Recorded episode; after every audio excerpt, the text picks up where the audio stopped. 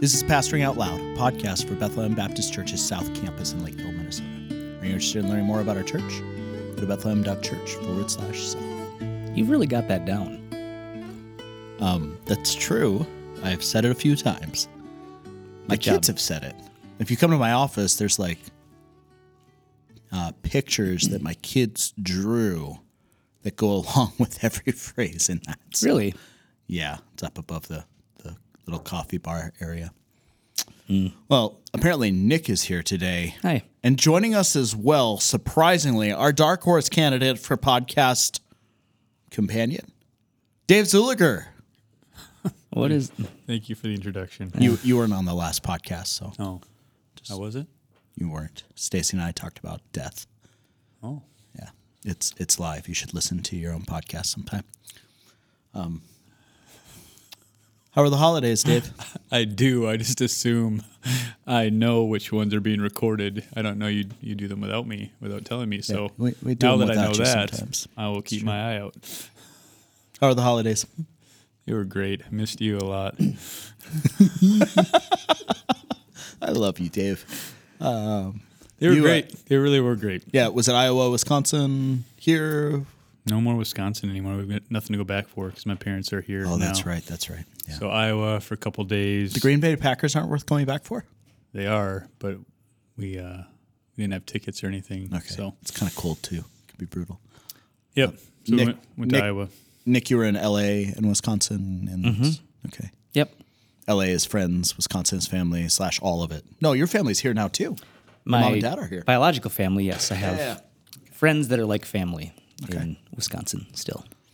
Great, great. Well, us three Green Bay Packers fans uh, sitting here in great unity, and we are here to talk about, though we are uh, harmonized about sports. We are. Uh, we just celebrated uh, Martin Luther King Jr. Day uh, this previous Monday, and at Bethlehem, that has historically for the last couple of decades or so uh, been a time that ethnic harmony has been highlighted from the pulpit of Bethlehem, or the pulpits now, now that we're in the uh, separate preacher era of the multi campus experiment. So we are uh, thinking today, going to talk today about ethnic harmony. Now, about a year and a half ago, we had an episode uh, in the summer of 2020 after the death of George Floyd, uh, an episode on ethnic harmony with Bruce Power, elder at South Campus, where he was doing a night on ethnic harmony right around then in regards to just questions, current events, things like that. We thought we'd bring an episode that was a little more back to basics, a little more just reminder by way of like, hey, how did this come up? Why is this a, a thing that Bethlehem does? Um, to take time in January with other topics and talk about this topic of all topics. So, Dave, why do we talk about ethnic harmony at Bethlehem? Why take a, a special, special uh, designated time, regardless of whatever else we might be preaching, and focus on it in January? Why is this, uh, you know, a big deal to us? Yeah, I think originally uh, it was the burden of the pastors and elders at Bethlehem to be able to speak to what is what was and obviously has continued to be a contentious cultural issue. Um, you know, we, we, we see these issues become heated in our culture, especially around election cycles and especially around other things. And I think the desire was to talk about it because we see it as an issue that the Word of God addresses. So we're not trying to keep up with the election cycles. We're not trying to keep up with um, with anything that's uh, just outside of the biblical teaching on it. But as as it's gone on, I think that it's become even more relevant what the Word of God has to say for our culture. Because we were just talking before this, and, and one of the things that often happens is that uh, the world can be really good at pointing out the problems and the hostilities and the confusion around these issues, but oftentimes can be really confused uh, when it comes to what actually will bring about what we call ethnic harmony. And so I think Bethlehem for a long time has simply sought to say, we really believe that the gospel uh, is what brings together people from every tribe and tongue and nation and people and language that it's a big enough gospel and a strong enough gospel to unite people and make their primary identity in Christ rather than any other identity, and from that foundation to begin to seek to demonstrate uh, the love of Christ for one another across all these cultural and ethnic lines. So that's kind of a summary of, I think, why it started and why it's continued for so long. Yeah. And why do it particularly in January around this time? Yeah, it just has to do with the uh, Martin Luther King Jr. Day, and it and obviously he is kind of the face and the the leader who did so much to bring about uh, equal rights for minorities, particularly black minorities in our nation, and, and so it's a way to uh, honor that work and also provide biblical uh, biblical realities that we hope would go even deeper and even further into hearts than mere mere social change. Yeah. Yeah, so I'm thinking of a text like Galatians 3 as significant for this. So, uh, if you remember the book of Galatians, you have Paul, who is writing to the Galatian church, who's been kind of carried away in an ethnic partiality, false teaching. So, the Jewish, uh, the circumcision party that said, in essence, yeah, have faith in Christ, but the way in which you have faith in Christ is intersected with being circumcised and keeping the Jewish law. Paul, of course, denounced that, even denounced Peter, who was carried around carried along by some hypocrisy. So this is Galatians 3, 23 and following. Now before faith came, we were held captive under law, speaking about the Mosaic law, uh, imprisoned until the coming faith would be revealed. So then the law was our guardian till Christ came, basically uh, a tutor, keeping us, you know, ready and keeping the Old Testament saints ready and teaching them their need for Christ. Uh, continuing on, in order that we might be justified by faith. But now that faith has come, we are no longer under a guardian. For in Christ Jesus, you are all sons of God through faith. For as many of you as were baptized into Christ have put on Christ. There is neither Jew nor Greek, there is neither slave nor free, there is no male and female, for you are all one in Christ Jesus. If you are Christ, then you are Abraham's offspring, heirs according to the promise. So, do you think that passage means, Nick, that if there are all these divisions that Paul says, well, no, there isn't Jew, there isn't Greek, there isn't slave, there isn't free. Does that mean there aren't males, there aren't females, there aren't ethnic differences within the body of Christ? Or what do you think Paul is, is getting at there? No, I don't think that. I do think that that's a common way that people seek to use that verse uh, today, but I think it's kind of missing the point in that Paul's point is that there are no divisions in that way. There's no, you know, Jew or Gentile, slave or free, male or female, which is a pretty big difference if you look at the Bible, male and female, in regards to salvation. And so, in regard to inheriting the promises of Abraham and access to all the promises of the new covenant in Christ Jesus and his blood, there's no division. We are all equal heirs of salvation. So, who's this promise of the new covenant for? It's for everybody. Yeah. And that's the mystery of the gospel, right? He says that the Jews have become fellow, or the Gentiles have become fellow heirs um, to all of these promises of God. And so, in that sense, there's no division, right? We're all one in Christ. Um, but that doesn't erase, you know, differences that there are between male and female, or cultural differences that we see in all the different varieties of the cultures around the world. Those differences are there. Um, but as far as the kingdom of heaven is concerned, those things are secondary. Right. So I'm thinking of another text, Acts 6. So you remember the kind of proto deacon text where in the early church in Jerusalem, there was a division within the church along ethnic lines between Hellenist Jews and Hebrew Jews, or, or perhaps uh, Aramaic Jews, people that spoke different languages. And one was being neglected and the other one was being well cared for. And so there was within the body of Christ, um, differences in background mm-hmm. that was leading to the way in which uh, people were interacting and even being neglected. And the apostles, their answer was not, well, these differences don't matter. Mm-hmm. Their their response was, we need to seek to address this. We need to seek to address this kind of ethnic partiality that's there. So, Dave, what other texts or what other things would you say broadly about ethnic harmony and just kind of foundational things surrounding it?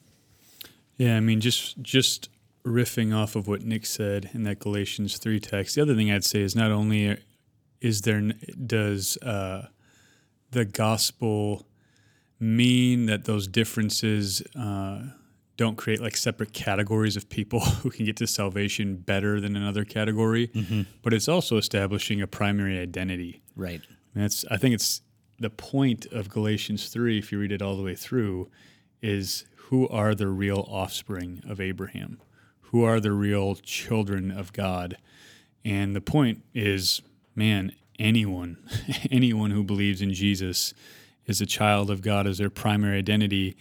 And I would just say that, you know, whether it's Galatians 3 or, you know, Revelation 5, that every tribe and tongue and people and, you know, nation and language will be worshiping around the throne.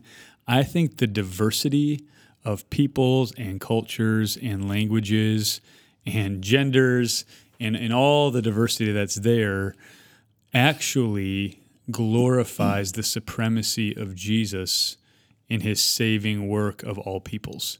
And our unity across those differences um, in our identity in Christ shows that Jesus is not merely a tribal God or a cultural God or Bethlehem Baptist Church's little God, but he is the Savior and Lord and God of the universe who will have a people from all the peoples.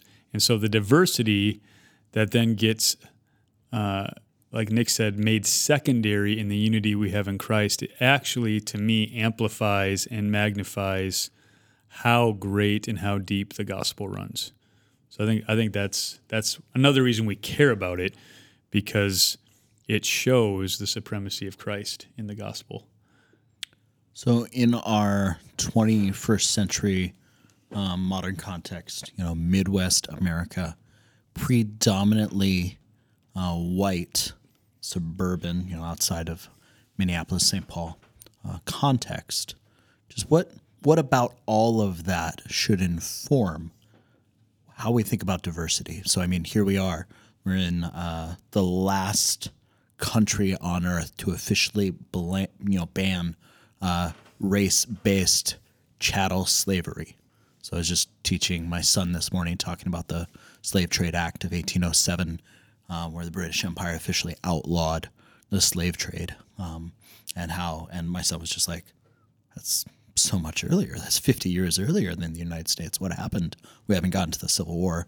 and all the things surrounding that just yet. But so just for us in America, on the backside of, you know, it's only been a little over 150 years since uh, slavery was outlawed in the United States. And here we are, predominantly majority culture uh, in the suburbs. Just how does that inform how we think about diversity in our local church, in any local church here in America? Um, I think just something to keep in mind is that, like Dave said, there are unity in Christ amongst diversity shows his supremacy, and therefore we celebrate diversity. We like to see um, all the ways that God is working out his plan among every tribe and tongue and nation. And so um, it's good to, to say, yes, there will be people from everywhere and all cultures worshiping around the throne. And therefore, hooray, there are brothers and sisters in Christ. And so we celebrate that. And, um, and so just to keep that in mind, even in a context for some of us where we live in suburbs where like Lakeville, I think it's like, what, 96%, you know, white or something like that. Um, so it's just good to, to keep it in mind that actually the world is a lot bigger than our, our little suburb. And the promises of God uh, go much further, and there is a rich world of cultural diversity um, that will be present in the new heavens and the new earth in in redeemed ways, you know, perfected ways, um, but there nonetheless, and we we celebrate that fact. Yeah. So Revelation twenty one, and with plenty of pointers back to the Old Testament, but the glory of the nations will be brought to the New Jerusalem and will be uh, pointers past those nations and those cultures to the God over those nations and cultures, uh, including our own, I think. Anything you'd add, Dave, to what, what Nick said?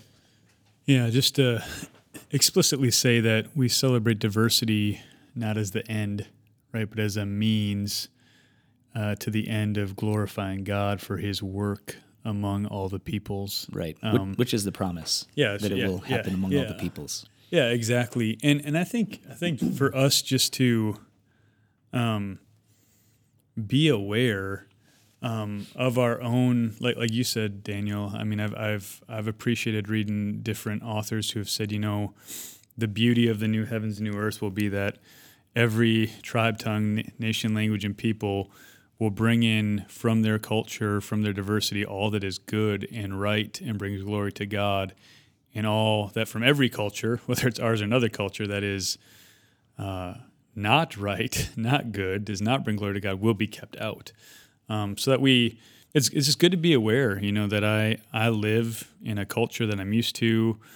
I have preferences and, and strong leanings, and yet, you know, you go on a mission trip or two, and you you worship in a different language in a way that's completely out of your comfort zone, in a way that, quite frankly, um, you know, would just not work here very well.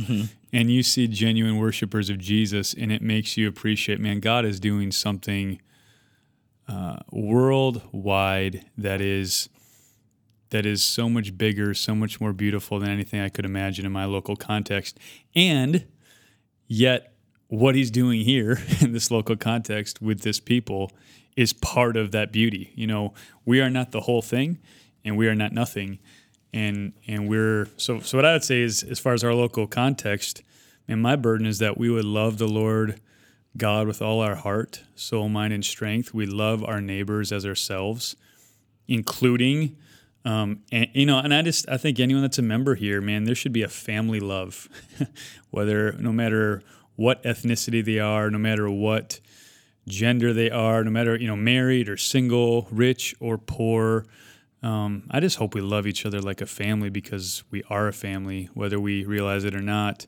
And then we love our neighbors that way too. You know, whoever is around us, like we've got, we just happen in our little area in Farmington to have quite a bit of diversity in several different ways. And my my burden is just we love those people well. You know, I'm I'm not I'm not gonna try to love someone differently than I would just love any other person that's made in the image of God. Um, and so that, that's my burden for us as a local church. We're not everything, we're not nothing, and let's work at letting the gospel inform and empower our love for one another. And to that to that end, we want to be a a place that when we gather, we're welcoming to people of different cultures and different ethnicities, so that they know that our identity is not our nationality or our ethnicity, but our identity is in Christ, and there is room for all uh, at the foot of the cross. So we want to be make sure that we're a place that is welcoming to all different um, cultures and ethnicities uh, among us as a family of God, like Dave said. It's one resource that I think uh, has been useful, and I've I've read um, uh, a bit of it now. I haven't finished it as of yet, but Isaac Adams, who was a pastor at Capitol Hill Baptist Church in Washington D.C., is now a pastor. I think uh, very recently, uh, maybe just somewhere in the in the South. I think he made that move in the last twelve months. But he just has a brand new book out talking about race, gospel hope for hard conversations. And in that book, uh, there's a handful of things that he does. He talks about uh, kind of being uh, race determinative in all of your actions. Talks about being kind of a race ignoring, like colorblind. But then the middle road that he's trying to talk about is just conscious about things concerning ethnicity, just aware of the different perspectives that come in. And in that, he brings to bear just talking about, um, you know, when we see in America and even evangelicalism division along ethnic lines or tension along ethnic lines, he's very quick to talk about the the fruit, the root, and what to do. So the um, what are what are the actual problems at hand um, that we see, and then to work towards solutions. It's a it's a good, faithful book that I commend to anybody listening. Anything either of you brothers would add at this juncture? Just to maybe say one final word that, again, this this has never been a conversation mainly driven by the current cultural moment. It's been a burden to see Christ lifted high as the one who can unite all peoples in a deeper identity in Jesus. And I think, um, you know, there, there's always, as time and culture changes, there's always going to be moments where you just have to recalibrate. You know, how are we communicating what we're communicating? How does the gospel and its applications come to bear? And it's it's uh, it just seems like one of those seasons again. You know, which is why the the elders worked on affirmations and denials and, and other things like that, just to try to wrap our minds around this this current cultural moment. It's why Bruce was on last summer, and so th- this principle is really really old um, as far as all that God's doing among the nations and among the peoples, and yet we're just finding, you know, as leaders in the church that we're just having to. Uh, not rethink the message, but think about how does that land in our current culture and how do we disciple people towards maturity. So we're we're uh, we're all on, we're all kind of on the road together because culture happens as it happens, and trying to work our way towards biblical unity and clarity as we go. Great. Thanks for joining me today, guys.